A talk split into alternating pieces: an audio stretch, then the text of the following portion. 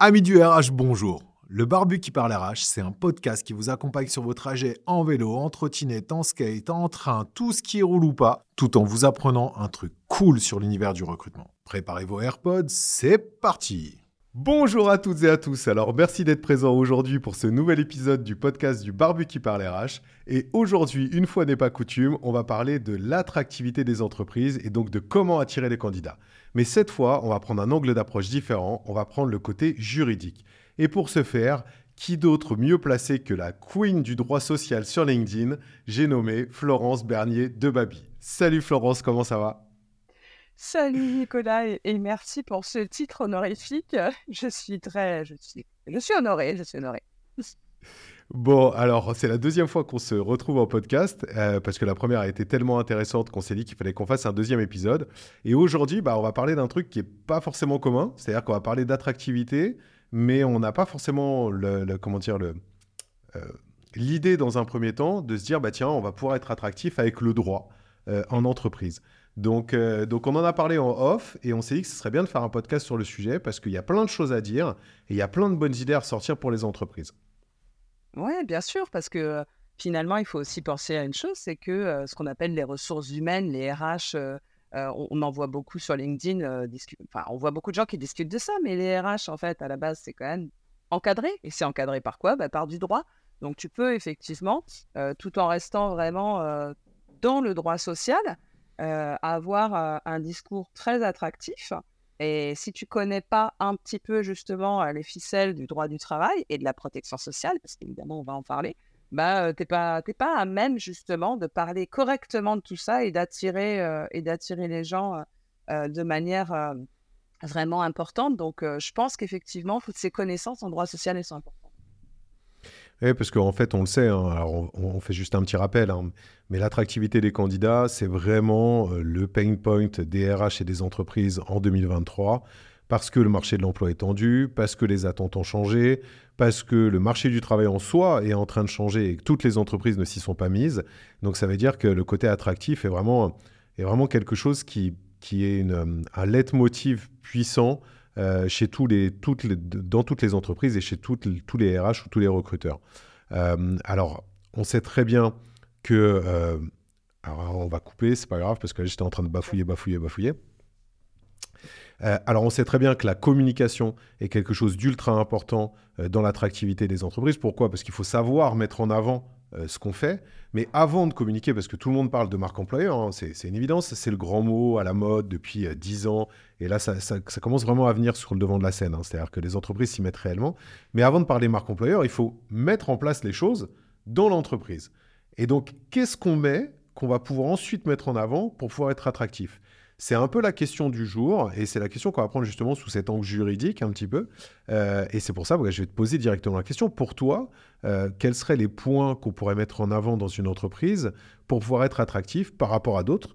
Euh, Donc potentiellement, soit des points qui feraient en sorte que ben, on serait un petit peu au, même niveau que tout le monde déjà, de base, et puis les points qui seraient un peu plus différenciants.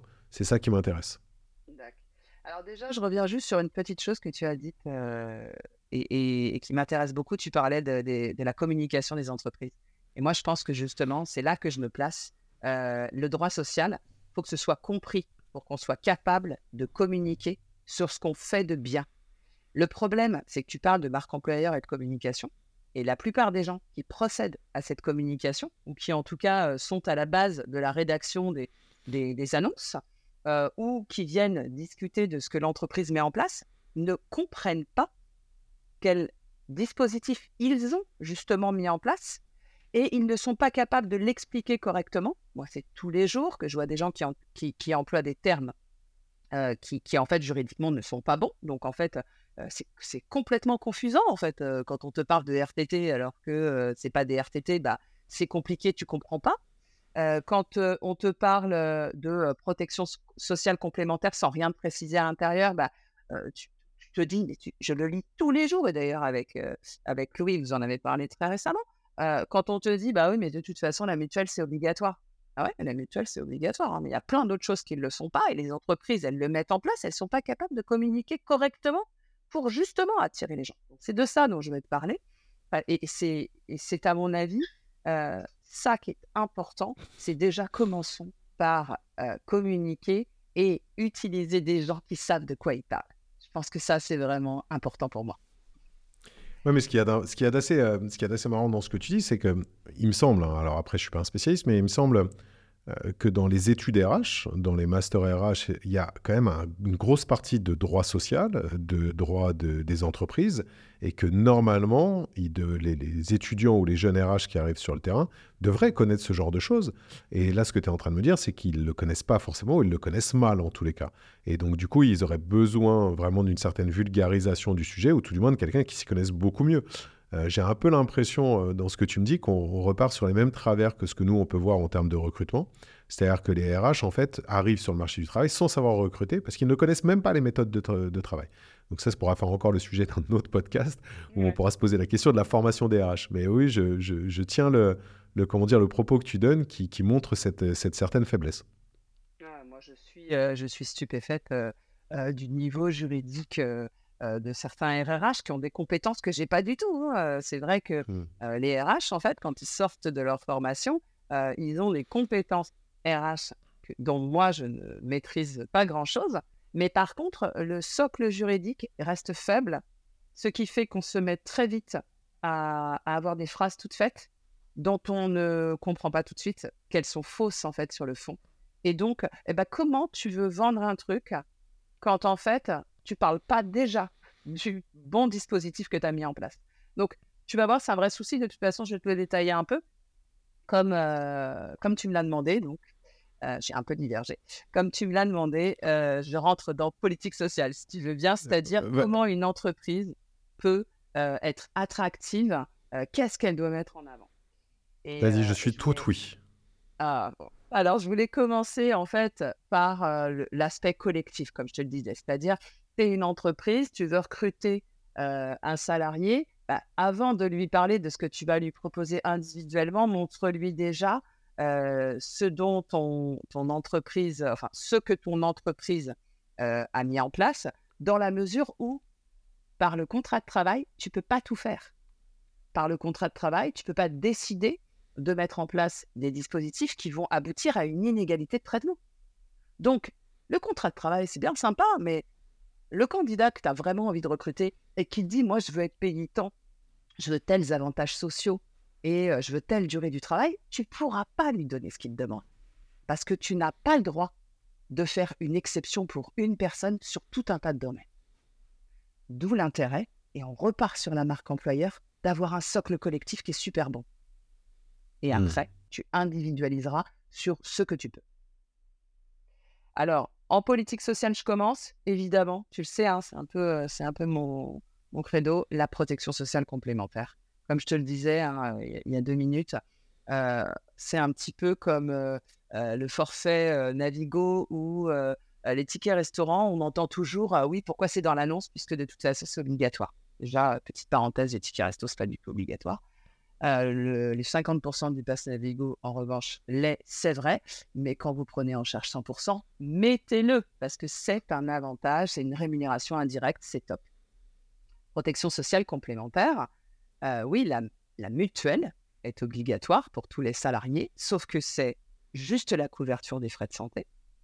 Et surtout, c'est avec un panier minimum, c'est-à-dire un contrat responsable, un panier minimum des prestations minimum. Sauf que quand moi, dans mon entreprise, j'ai un accord de protection sociale complémentaire avec de la mutuelle, avec des très bonnes prestations, c'est-à-dire des prises en charge de frais euh, euh, qui ne sont pas pris en charge par la Sécu. Je vais donner un exemple très important pour moi, l'ostéopathe. Voilà, quand j'ai euh, des remboursements sur des frais d'orthodontie et que comme moi, tu as trois enfants, tu es content. quand tu as des dépassements d'honoraires et que tu n'es pas obligé d'aller taper systématiquement dans un réseau en particulier pour avoir un remboursement correct, par exemple de tes lunettes, c'est du plus. Et je ne te parle pas évidemment de ce que l'on appelle la prévoyance, c'est-à-dire les garanties plus dures, euh, invalidité, décès, etc. Personne n'a envie de parler de ça. Ça m'intéresse ce que tu dis parce que je me dis, euh, là, là, tu vois, je suis en train de réfléchir pendant que tu, ça m'arrive, pendant que tu es en train de me parler. Euh, et je me dis ce qui serait intéressant, tu vois, en termes de communication, par exemple, ce serait pas forcément de communiquer sur le fait d'avoir une mutuelle ou d'avoir une mutuelle à 100%, c'est de se dire, je donne un exemple tout con, euh, bah tiens, normalement, l'obligation, c'est d'avoir une mutuelle à 50%. Donc tu communiques en fait potentiellement sur le delta que tu rapportes, mais pas sur les 50%. Tu dis pas juste, je rajoute 50%. Tu dis, bah tiens, les 50% que je rajoute, ça te permet d'aller chez le kiné, euh, d'aller chez l'ostéo quatre fois par an. Ça te permet si, ça te permet ça, ça te permet machin. Donc ça, ça serait intéressant. Parce que le problème, c'est que du coup, on, on a tendance à banaliser ce côté depuis, euh, depuis que la mutuelle est devenue obligatoire. Ça fait combien de temps? Ça fait une dizaine d'années C'est ça? 2013. Ouais, ça se fait une dizaine d'années. Depuis que la mutuelle est obligatoire, en fait, on a tendance à banaliser ce côté mutuel. Or, ça ne devrait pas l'être, parce que justement, c'est un vrai effort de la part des entreprises qui, est, qui joue sur l'attractivité, mais c'est un vrai effort financier, parce que c'est pas n'importe quoi non plus, quoi, tu vois? Et, et, et, ça, et c'est un vrai intérêt pour les, pour, les, pour les collaborateurs. Donc je trouve ça hyper intéressant, ça m'a donné, une idée de, ça m'a donné des idées de contenu à, à proposer. Excuse-moi, je t'en prie. Le problème, c'est que, bah, euh, le problème, c'est qu'au stade de la rédaction de l'annonce et même de la discussion euh, avec le candidat, combien de personnes savent ce que leur mmh. mutuelle ou leur garantie de personne Personne ne le sait. Voilà, sauf à mmh. les avoir utilisés. Et donc, le problème, c'est que tu veux être attractif. Bah, si tu veux être attractif, regarde ce qui se fait dans ton entreprise pour aller vendre ça à tes candidats. Et moi, je pense que la protection sociale complémentaire, même si effectivement, c'est pas ultra fun de parler d'invalidité et de décès, je peux te garantir que pour des personnes en tout cas qui atteignent un certain âge, tu vois, moi j'ai 40 ans, mais pour moi c'est déjà hyper important, et ben voilà, dès que tu as un peu de charge de famille, tu as besoin d'être rassuré. Et pour moi, ça fait partie de ce qu'on appelle les rémunérations complémentaires, qui sont un atout vraiment dans mon choix, en tout cas, choix de couverture. Ensuite, je voulais te parler de choses que tu vas évidemment très vite comprendre, la politique de télétravail. Aujourd'hui, le télétravail, tu disais, tu disais voilà, le, monde du travail a changé, les attentes sont plus les mêmes. On sait que le télétravail aujourd'hui, c'est une attente qui est absolument généralisée. oui, sauf que c'est bien d'avoir une politique de télétravail transparente. Parce que mettre en bas de son annonce télétravail, finalement, c'est devenu un peu basique. Moi, je vois des annonces carrément où quand tu coches full télétravail, tu as le droit à l'annonce. Et puis, dans le corps de l'annonce, tu as un à deux jours par semaine. Alors, du coup, tu comprends pas bien. sauf que si c'est un à deux jours par semaine et que c'est pas le lundi, le mercredi et le vendredi, au final, c'est pas flexible du tout. Et moi, je pense que si on a une politique de télétravail transparente et un tant soit peu flexible, faut la mettre en avant. Mmh. Mais encore une fois, un, un, ce sont des éléments de langage, donc c'est intéressant parce que c'est ce dont c'est ce, que j'ai dit au tout départ, c'est-à-dire que la marque employeur est ultra importante à condition d'avoir à l'intérieur quelque chose qui soit bien travaillé et bien bossé. C'est exactement ce que tu dis. Le télétravail, oui, mais si quand les gens arrivent, tu leur dis bah finalement c'est un jour de télétravail par mois, euh, le jeudi euh, quand c'est un mois pair ou pas quand c'est ainsi de suite, ça marchera pas, tu vois, c'est pas possible. Donc du coup il faut bien comprendre que communiquer sur le télétravail c'est bien, bien communiquer, bien expliquer ce que tu proposes en télétravail c'est mieux, surtout quand comme tu le dis c'est flexible ou pas, j'ai envie de dire, ou pas, mais au moins que ça représente ton entreprise, tu vois, que tu, que tu, sois, que tu sois sur quelque chose qui te correspond. Donc, euh, oui. Ah, je pense qu'il y a un gros travail de toute façon sur le télétravail parce que euh, euh, il est tout à fait admissible d'avoir une politique de télétravail qui n'est pas flexible à condition que le présentiel ait été réinventé. C'est-à-dire que si mmh. le présentiel n'a aucun intérêt parce que en fait tu es juste dans un open space, en flex office évidemment, derrière ton ordinateur à faire exactement la même chose que tu fais chez toi, mais tu es obligé d'être là parce que c'est mardi, ça n'a aucun intérêt. Donc là aussi, moi, je pense que de toute façon, derrière le télétravail, il y a aujourd'hui un vrai souci de, de réinventer le présentiel et de donner de l'intérêt au présentiel. évidemment, ce sera remarque la dernière. Oh non, l'avant-dernière. L'avant-dernier petit point collectif, c'est la durée du travail, parce que ça, pour le coup, ça ne peut être qu'au collectif le principe en droit social, c'est qu'on a un horaire collectif. Et en dehors de cet horaire collectif, eh bien, il faut être dans des exceptions qui sont bien cadrées par la loi. Donc évidemment, je vais t'en parler. Je rencontre un employeur. L'une de mes premières préoccupations, si ce n'est me concernant, la première préoccupation, ce sera la durée du travail, avant le salaire. C'est évident pour moi, la durée du travail, c'est important parce que c'est ce qui va conditionner l'équilibre vie pro, vie, famille, et vie familiale. Donc forcément, euh, je vais le demander. Si j'ai une durée du travail euh, absolument pas flexible, du genre euh, des horaires encadrés, une pause de déjeuner timée, ça peut plaire à des gens. Parce que qui dit un horaire de travail ultra encadré dit pas de travail à la maison le soir et mmh. peinard le week-end. Donc, ça peut être attractif. Donc, dans ces cas-là, on peut mettre ça en avant. De la même manière, si tu es payé à l'heure et que tu as un accord RTT qui fait que, bah, effectivement, ton salaire, il n'est pas top parce que tu es payé sur 35 heures alors que tu en travailles 39, eh oui, mais ce qu'il faut expliquer aux candidats, c'est que tu travailles 39 heures, tu es payé 35, mais tu as 24 jours de RTT par an du fait de cette organisation du temps de travail. Donc là, c'est pareil, ça peut être hyper attractif pour des gens. Donc, il est important de savoir mettre ça en valeur aussi dès l'annonce et ensuite en entretien, d'être capable d'expliquer à la personne pourquoi tu as choisi cette organisation du temps de travail, pourquoi elle est cohérente avec l'activité et quels sont les avantages pour le collaborateur. Mais tu vois, quand tu, parles, il y a un truc qui est assez, euh, assez marquant et ça revient à ce que tu disais au tout début, c'est qu'il faut bien connaître le sujet. Parce que je reste persuadé qu'il y a plein d'entreprises, en fait, comme tu dis, qui sont gérées par rapport à des conventions collectives basiques, mais qui ne savent même pas, en fait, l'ensemble de tout ce que tu viens de dire. Donc, c'est-à-dire qu'ils peuvent même pas le mettre en avant parce que, justement, ils ne savent pas que c'est là en place. Donc, c'est-à-dire qu'ils peuvent pas le mettre en avant, ils peuvent pas jouer avec, les collaborateurs peuvent pas jouer avec non plus. Donc, c'est-à-dire que le code du travail qui permet, justement, une certaine flexibilité, une certaine aisance ou un certain cadre, comme tu l'as dit, sur certains sujets, euh, bah, ne peut pas être appliqué correctement et donc du coup on peut pas s'en servir. Donc c'est dommage. Donc c'est là, c'est là où je pense que moi le premier, hein, tu vois, dans une petite entreprise de, de, 13 personnes, 14 personnes dans laquelle on est, euh, euh, je connais absolument pas le code du travail. J'ai la chance d'avoir une associée, Julia, qui regarde quand même tout en détail et, et comment dire un accompagnement social qui est très bon sur le sujet. Donc qui nous permettent d'avancer correctement sur ces sujets-là. Mais voilà, perso, si j'avais pas cet accompagnement-là, je ne pourrais pas mettre en place la moitié de ce qu'on met en place chez Etim, quoi, tu vois.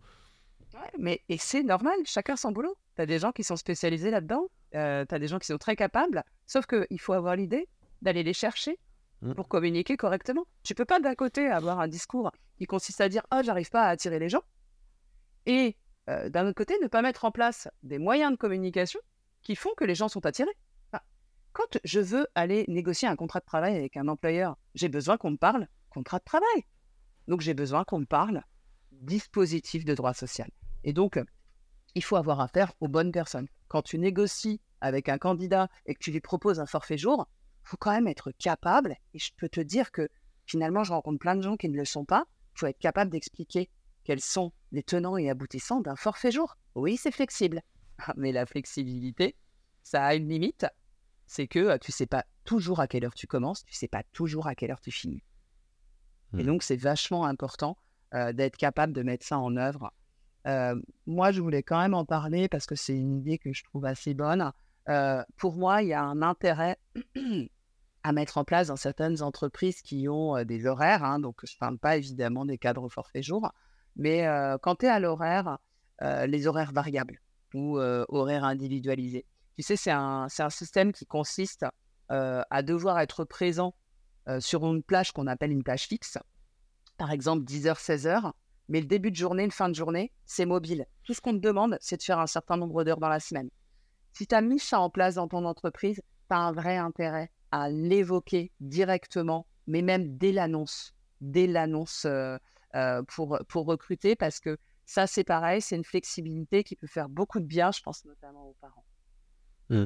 Je suis, complètement, mais même pas qu'aux parents, hein, je, suis d'accord. Hein. nous, c'est ce qu'on a mis en place encore une fois chez nous. pourquoi on le met en place? Bon, on a du télétravail, bien évidemment, mais ça, on l'avait même avant la pandémie, mais dans notre domaine, c'est aussi beaucoup plus simple. pourquoi on l'a mis en place? Parce que moi, j'aime bien que les équipes aussi se parlent, tu vois, vivent ensemble. Donc, du coup, ce côté cadre au milieu de journée, donc c'est ça, c'est 10, 16, 16, 30, un truc comme ça. il est là, quoi. Tu vois, les, gens sont là pendant ce temps-là. Et après, en dehors, bah, ils arrivent quand ils veulent, ils repartent quand ils veulent, ils font un peu ce qu'ils veulent.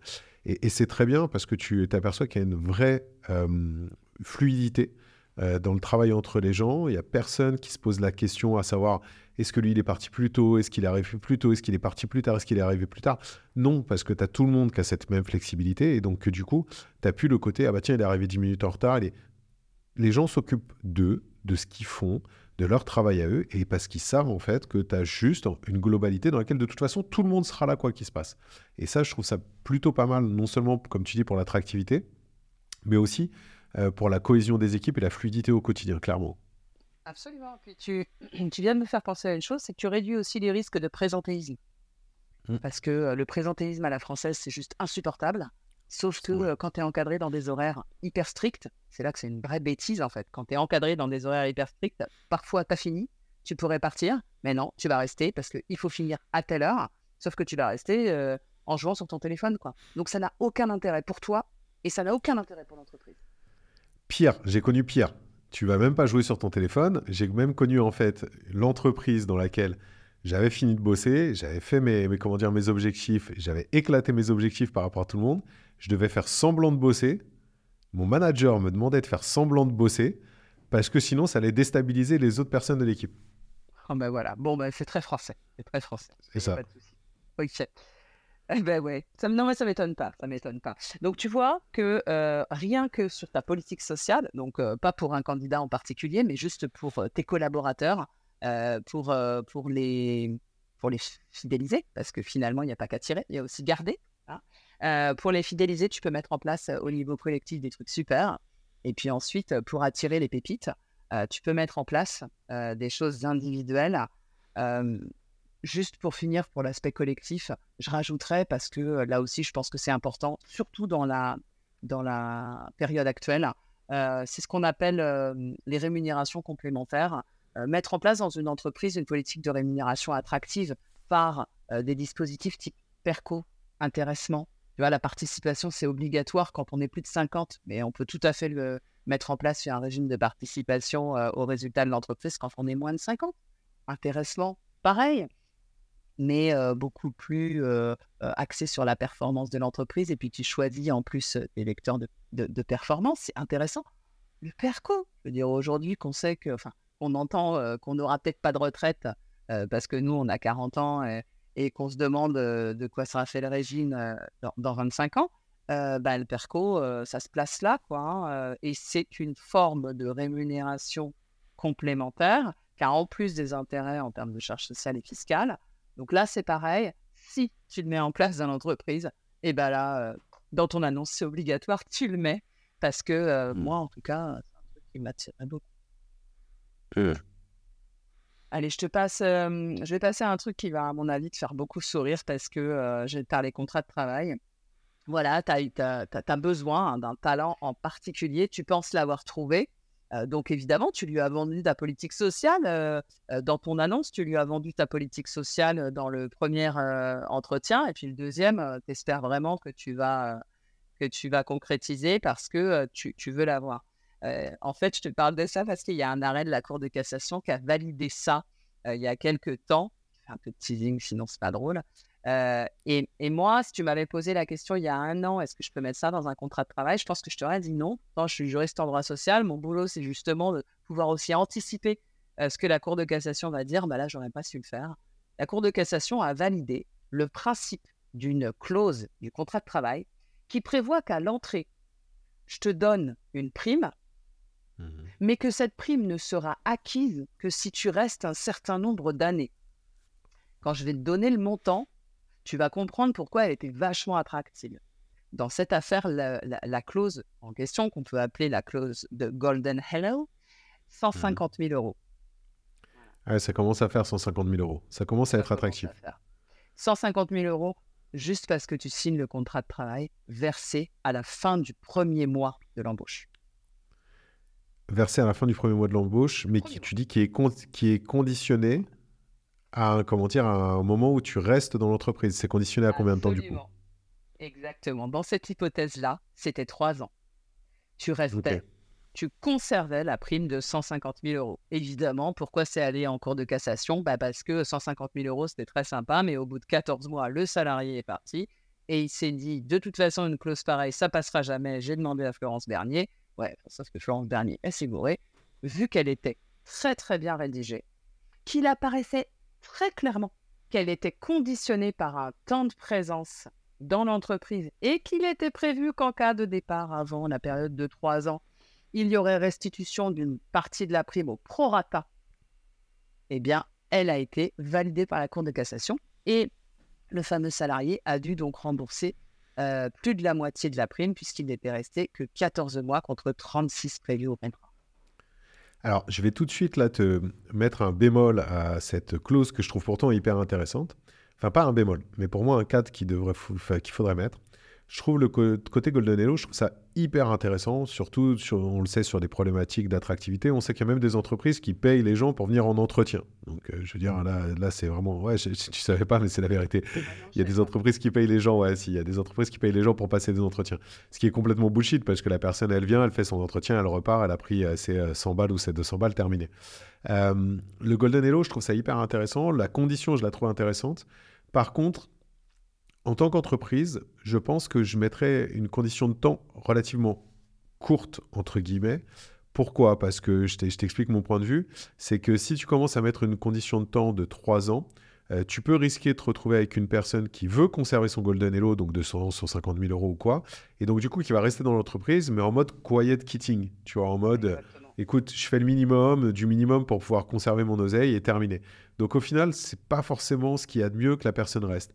Par contre, je pense que si tu conditionnes le fait euh, que la personne reste, on va dire, 18 mois par exemple, entre 18 et 24 mois grand max, euh, tu sauras que tu es sur une période qui soit... Euh, déjà, tu as fait en sorte que la personne vienne avec son Golden Hello, non pas juste pour ça, mais parce qu'il y a l'entreprise, parce qu'elle sait qu'elle va devoir rester 18 à 24 mois. Et tu sais que la période de 18 à 24 mois, elle est là, et qu'à la fin, bah, soit la personne, elle reste parce qu'elle aime l'entreprise, soit elle part parce qu'il y a quelque chose qui ne va pas. Mais tu arrives vraiment dans une période charnière qui fait que elle ne restera pas pour, du, euh, pour, les mauvaises raisons, je pense. Tu as raison, le désengagement, c'est un vrai sujet.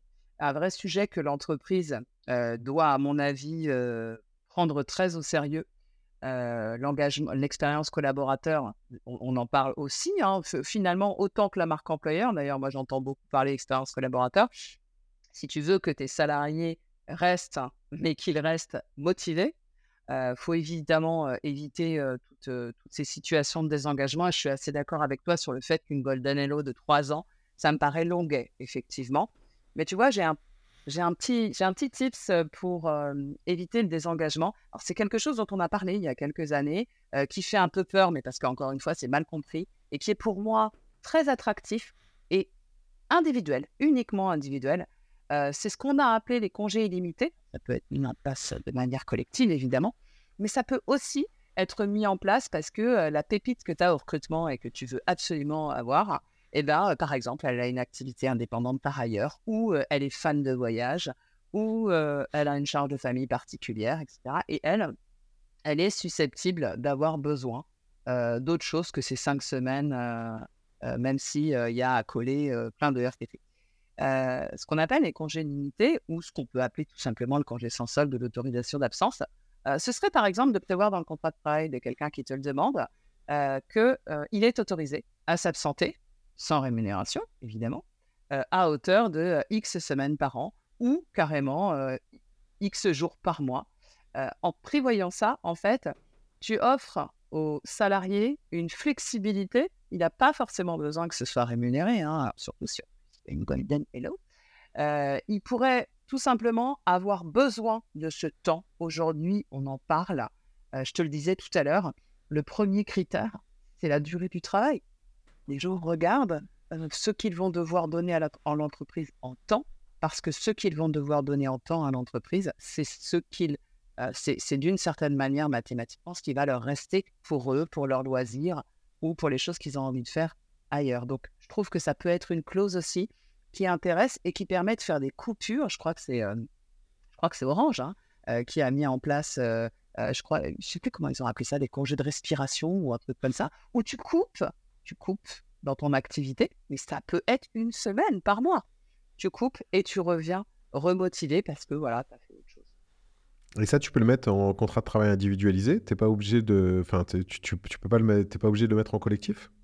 Tu peux décider de quelque chose de collectif, évidemment, où tu mettrais en place un process en fait de demande de congé ou de congé sans solde, tu vois. Donc tu mets ça de façon collective en disant ben voilà le salarié peut faire sa demande, il faut qu'il il faut qu'il fasse sa demande à telle personne, il faut qu'il y ait un délai de prévenance de temps de temps, et puis c'est dans la limite de six semaines par an, par exemple, tu peux avoir ça, mais individuellement n'as pas mis ça en place dans ton entreprise tu as un salarié qui te dit ah, écoutez, moi, honnêtement, euh, j'adorerais travailler pour vous. Le problème, c'est que euh, j'ai, euh, j'ai une garde, j'ai une garde bah, mes enfants viennent chez moi toutes les vacances scolaires et moi, je veux impérativement avoir toutes les vacances scolaires. Bon, ça peut poser des problèmes éventuellement de productivité et là, tu ne pourras, pas, tu pourras pas aller dans le sens du salarié. Mais si c'est possible, tu lui mets dans son contrat de travail que la société s'engage à lui accorder un congé sans solde à hauteur de X semaines par an. C'est un engagement que tu fais, une vie, ça le sécurise. Il faudra qu'il te le demande quand même, évidemment. Hein, tu vas pas, vas pas le mettre en congé sans solde comme ça à toutes les vacances scolaires euh, pendant 10 ans si c'est finalement pas sa volonté. Mais tu te mets d'accord initialement sur le principe selon lequel, euh, s'il te le demande, tu le lui accorderas. C'est tout à fait possible. C'est euh, nous, nous, on l'a fait, mais on l'a mis dans une charte en fait avec une collaboratrice. On l'a pas mis dans son contrat de travail. Donc ce que tu me dis, c'est que potentiellement on pourrait le mettre dans son contrat de travail. ce qu'on a fait, c'est que c'est une collaboratrice qui veut qui veut voyager. Euh, donc on lui a autorisé en fait à, partir entre deux et trois mois en voyage euh, où elle veut. Le seul, le seul, le seul frein qu'on lui donne, c'est d'avoir au moins une période euh, avec nous pendant la journée, donc c'est-à-dire de ne pas partir à plus de 6 heures de décalage horaire, et de rester quand elle revient de voyage 6 mois dans l'entreprise avant de repartir. Donc tu vois, ça, nous, on l'a mis dans une charte, ça lui convient très bien, comme ça, elle peut vadrouiller. Euh, ça lui convient très très bien, mais on l'a mis dans une charte, on l'a pas mis dans le contrat de travail. Mais ce que tu me dis, c'est que ça, c'est potentiellement quelque chose qu'on pourrait mettre dans un contrat de travail. Oui, parce que tu mets ça dans une charte. Donc, si c'est une charte, moi, j'y vois un aspect collectif. Donc, ça veut dire que euh, quelqu'un peut décider euh, de, se prévaloir de cette charte pour dire, bah, moi, je voudrais bénéficier de ça. Mmh. Si tu mets ça en place pour un salarié, de toute façon, tu auras beaucoup plus de difficultés pour un salarié qui est dans la même situation à lui dire non comment tu justifies l'inégalité de traitement. Mmh. maintenant, si tu l'avais mis dans le contrat de travail et que tu as un autre salarié qui vient en me disant mais je voudrais bien bénéficier du même régime qu'elle, encore une fois, en termes d'égalité de traitement, il faudrait quand même que tu justifies des raisons pour lesquelles tu lui dis non. Donc que ce soit dans le contrat ou que ce soit dans une charte, de toute façon, tu es susceptible de l'appliquer qu'à une seule mmh. ou à plusieurs personnes dans la même situation, évidemment. Mmh. Euh, j'ai deux, j'ai deux petites idées euh, supplémentaires, mais tu sais, comme j'aime transmettre et euh, passer de l'info en droit social, donc ce sont des clauses en fait dont je voulais te parler parce que elles sont aussi, elles sont possiblement attractives, mais en fait elles ont du moins et du plus. Donc il était pour moi important de t'en parler à ce moment-là pour te dire voilà, ça peut être des choses qui sont hyper attractives, mais attention, on en parle souvent en marque employeur quand vous vendez du plus il euh, faut que ce soit vrai, il faut que ce soit juste euh, pour que euh, la chute soit pas trop importante. Donc, quand on vend du plus, on rappelle quand il y a du moins qui y est associé. Donc, je vais te parler de deux clauses. Ça, ce sont des clauses qui sont uniquement dans les contrats de travail. C'est quelque chose qu'on ne peut pas prévoir de manière collective. C'est la clause de dédiformation et la clause de mobilité. La clause de dédiformation, c'est la clause par laquelle un employeur va s'engager à te financer une formation. Alors, une formation qui sort de son obligation de formation générale, hein, parce que tu sais qu'un employeur, il a de toute façon l'obligation de former ses salariés à leur poste de travail, mais il y a parfois des acquisitions euh, qui, sont complètement euh, au-delà de cette obligation générale de formation. Par exemple, l'accès à des diplômes ou à des certifications particulières euh, qui peuvent coûter parfois très cher et que l'employeur peut s'engager à te financer donc, tu es bien content parce que forcément, si tu es titulaire de cette nouvelle certification, bah, tu te revendras beaucoup mieux. Donc, la clause de dédiformation, elle est hyper intéressante parce que tu ne peux pas toujours te, payer cette formation-là. L'employeur, il va te la financer. En revanche, il va poser un peu comme le Golden Hello, mais là, c'est complètement réglementé hein, par la jurisprudence. La clause de dédiformation, elle va prévoir une période pendant laquelle tu dois rester dans l'entreprise pour euh, rendre la monnaie de sa pièce à ton employeur qui t'a payé cette formation-là. Donc, c'est limité dans le temps, mais attention, si tu ne la respectes pas, là aussi, la pénalité financière, elle peut être euh, élevée, puisque tu peux être tenu, effectivement, de payer à ton employeur euh, une somme qui est prévue dans la clause de mobilité. en général, en revanche, c'est pas trois ans comme le Golden Hello, mais parce que la, formation elle coûte rarement 150 000 euros. Mmh. Euh, c'est une clause, je pense, qui est très utilisée, si c'est bien ce, dont, ce que je pense, ce que je comprends, qui est très utilisée dans le secteur du transport, parce qu'il y a beaucoup de personnes, en fait, qui arrivent et voilà, qui, c'est ça, qui, qui, passent la FIMO et du coup, qui ensuite, après, l'ont et du coup peuvent derrière se, comment dire, se, se, targuer de l'avoir pour d'autres entreprises et qui ensuite partent. Mais je crois que c'est un an généralement dans les entreprises. Et euh, même si ça, tu peux, tu peux la proposer euh, à tes futurs collaborateurs, mais il faut quand même que tu aies une vraie politique interne parce qu'il y a quand même beaucoup de déperditions derrière et de personnes qui partent, en tous les cas dans le secteur du transport. Mais pour les autres secteurs, c'est vrai que ça peut être quelque chose de très intéressant, je suis d'accord avec toi oui, alors effectivement, hein, c'est à ça que je pensais hein, au départ, effectivement, le transport routier, mais il y a d'autres activités euh, dans lesquelles on peut la retrouver, euh, notamment dans le métier du soin, pour avoir euh, des développements de carrière. ça, peut, ça peut se faire aussi par ce biais-là. Après, tu fais bien de le rappeler, finalement, je ne sais pas si tu as vu, mais c'est un peu notre fil rouge depuis le début. c'est pas parce que tu mets en place ou des éléments de politique sociale attractifs ou des éléments contractuels attractifs que pour autant tu peux garder les gens si au niveau des conditions de travail et puis de l'ambiance aussi et de la manière de travailler, tu fais pas un effort permanent en fait. La relation salariée, c'est une relation vraiment qui se travaille au quotidien et sur la durée. Donc une clause de dédiformation, ouais, pour pas jeter son argent par les fenêtres en fait et financer une formation avec quelqu'un qui part juste après. Oui, d'accord. Mais de la même manière que la Golden Hello, si c'est pour que le gars reste juste pour rester et puis, dès que sa clause se termine, il s'en va, ça ne sert absolument à rien. On est bien d'accord. Ouais, c'est comme tout. Hein. C'est-à-dire qu'il faut tout ce que tu mets en place, il faut le mettre en place non pas pour être attractif, il faut le mettre en place en fait au départ pour ses collaborateurs, pour conserver ses collaborateurs. Et c'est toute la politique que tu auras mis en place, RH que tu auras mis en place pour conserver tes collaborateurs, pour faire en sorte qu'ils se sentent bien, pour les accompagner tout au long de leur carrière, ainsi de suite. C'est ça qu'il faudra réussir à mettre en avant d'une autre, d'une autre manière. Mais du coup, l'attractivité se joue aussi sur cet aspect. Et puis le dernier. Je te laisse pour ta dernière ouais, la dernière, clause de mobilité. La clause de mobilité, c'est pareil, il y a un vrai plus et il y a un vrai moins. La clause de mobilité, elle est hyper intéressante pour les gens euh, qui ont envie de voyager, qui ont envie euh, de découvrir d'autres entreprises sans changer de contrat de travail. C'est une clause par laquelle on dit, bah, euh, voilà, dans l'intérêt de l'entreprise, tu pourrais être amené à être mobile alors, sur la France entière, sur l'Europe entière, sur le monde, à partir du moment où on te détaille bien les entreprises dans lesquelles tu es susceptible d'aller. Alors, pour ne citer que lui, il y, a, une entreprise qui est très connue pour ses clauses de mobilité, c'est Total.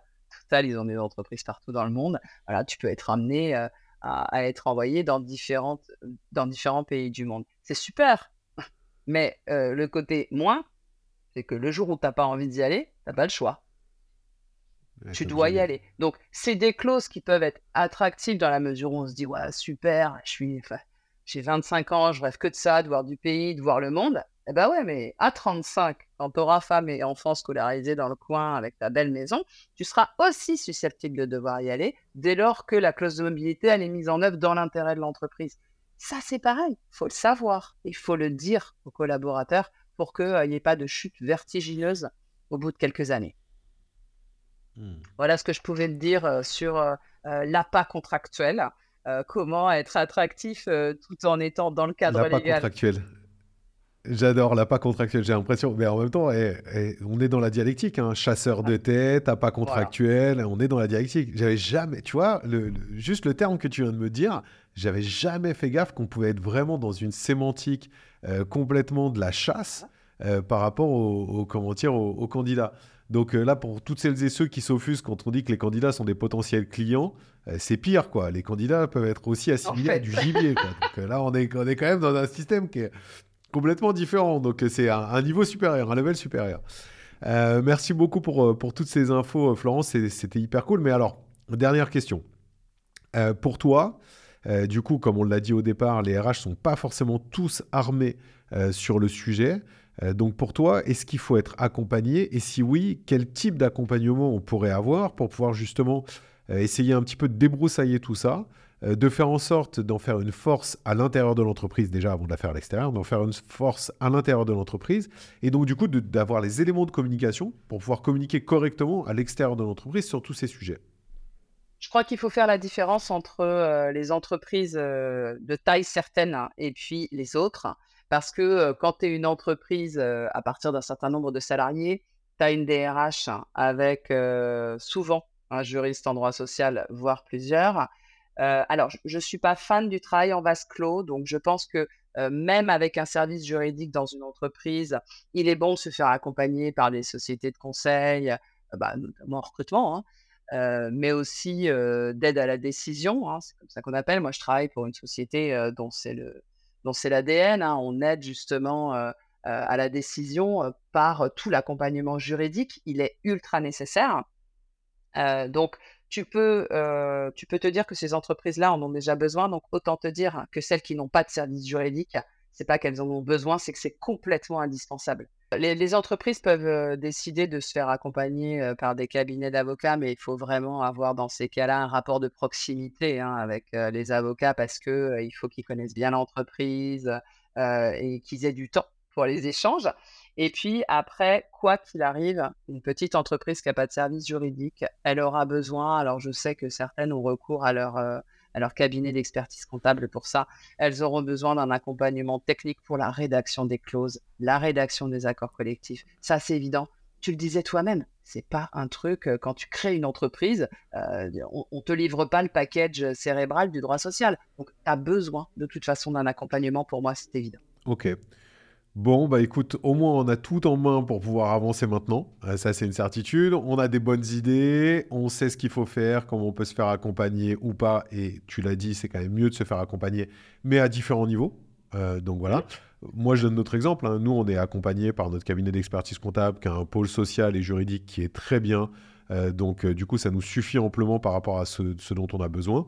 En plus, comme c'est un cabinet avec lequel on travaille depuis longtemps, qui est honnête, parce qu'on parle de l'honnêteté, bah, quand il ne sait pas faire ou quand il y a besoin d'une expertise supplémentaire, et eh ben, il nous le dit. Donc comme ça, il délègue et on va voir des avocats spécialisés sur certains sujets. Mais par contre, se faire accompagner, c'est hyper important parce que comme tu l'as expliqué depuis le début, c'est la bonne connaissance de tous ces sujets qui va nous permettre de bien les mettre en place en interne et donc du coup de pouvoir avoir les bons éléments de communication en externe pour pouvoir avancer dessus. Exactement. Merci beaucoup Florence, c'était hyper cool. Euh, encore une fois, on a appris plein, plein, plein, plein de choses. On a vulgarisé euh, euh, le juridique et on l'a mis en phase avec le recrutement, avec l'attractivité, ce qui était bah, pas forcément quelque chose qu'on aurait pensé au départ. Donc, donc merci beaucoup encore pour cet échange, c'était hyper cool. et puis bah écoute, je sais pas ce que tu en penses, mais on pourrait se faire un troisième épisode sur un autre sujet, non? Ah, on va devoir se trouver un autre thème, mais franchement, en droit social, ça manque pas. Donc ce sera avec grand plaisir. Merci à tous les survivants qui sont restés jusqu'au bout. C'était le Barbu qui parle RH, le podcast sur le recrutement d'aujourd'hui et de demain. Vous pouvez me retrouver sur LinkedIn, Nicolas Pazetti, aka le Barbu qui parle RH. Si vous avez kiffé, la meilleure façon de nous soutenir, c'est de laisser un super avis 5 étoiles sur votre plateforme d'écoute. À très vite pour un nouvel épisode.